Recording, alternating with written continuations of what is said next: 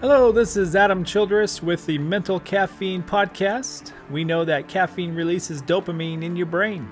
Well, positive, encouraging words do the same. So listen up, because the best part of your day may be something you need to hear right now.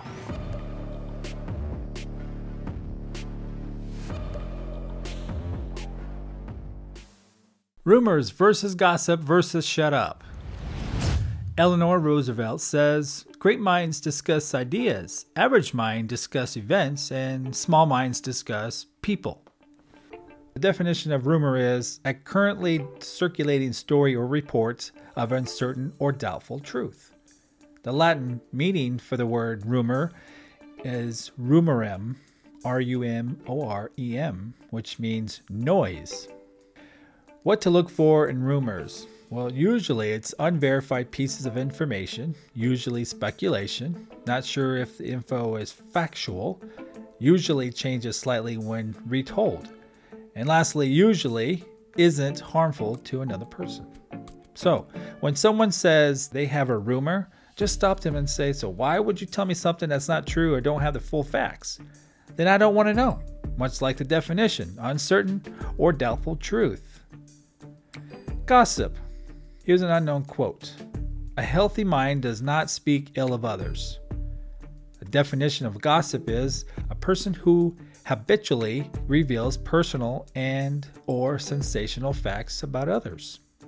The word gossip was established in the Old English term godsib, G-O-D-S-I-B-B, sometime around the beginning of the second millennium, defined as a child's godparent or sponsor at baptism. Over time and after the number of spelling changes, gossip came to mean a good friend, usually a woman. By the 1500s, the word was mostly used for idle chatter and rumor.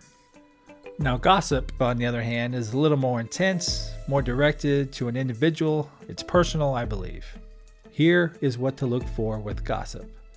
It's juicy and scandalous, intended to bring hurt and misery to another person. Most of the unknown info is factual and typically discussed behind closed doors. Lastly, possible humiliation on the other person. Lastly, it's talk about shut up, which we all should be doing in those times, right? When we hear or feel gossip and rumors coming around our ears. Holly Goldberg said, "The ability to keep your mouth shut is usually a sign of intelligence."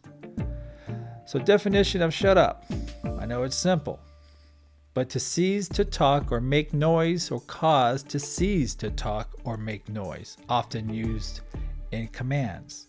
Notice when it says cease to make talk or noise. Remember, the Latin word for rumor was noise. So what does shutting your mouth do? Hear what happens when you shut up. By you shutting up, you appear blameless and nothing can be directed back to you. You stop the rumor or gossip from spreading on your own end or even as a whole. You influence others to keep their mouth shut. You may have saved the victim of gossip and rumor from more humiliation and misery. And you may also convict others by keeping your mouth shut. So many benefits by keeping your mouth shut, for sure. So notice all the quotes that I use for rumor, gossip, and shut up involves your mind and your intelligence. Remember, that's where it all starts. Before you speak, it has to start with a thought. There are many times where peer pressure gets the best of us and we don't want to stand our ground or stand up for the victim on how wrong gossip is, and we just go along with the talk. I've experienced both, actually. When I did stand my ground, I felt good and there was some conviction on the person or people chatting about somebody else. You can never go wrong with standing up for what you believe in that is true and right. Now, not everyone will agree with you on standing up for what is right, but either way, you will be planting a seed in their hearts. Whatever they do with that seed is up to them. A lot of problems in the world would disappear if we talked to each other instead of talking about each other. God bless, and remember, speak and think positive, because it will change your life. I guarantee it. Thank you for listening to the Mental Caffeine Podcast. I hope this stirred your heart and mind and brought a sense of enthusiasm and energy to your day. Be blessed, and until next time, speak and think positive, because that's what you're going to need to dominate your circumstances.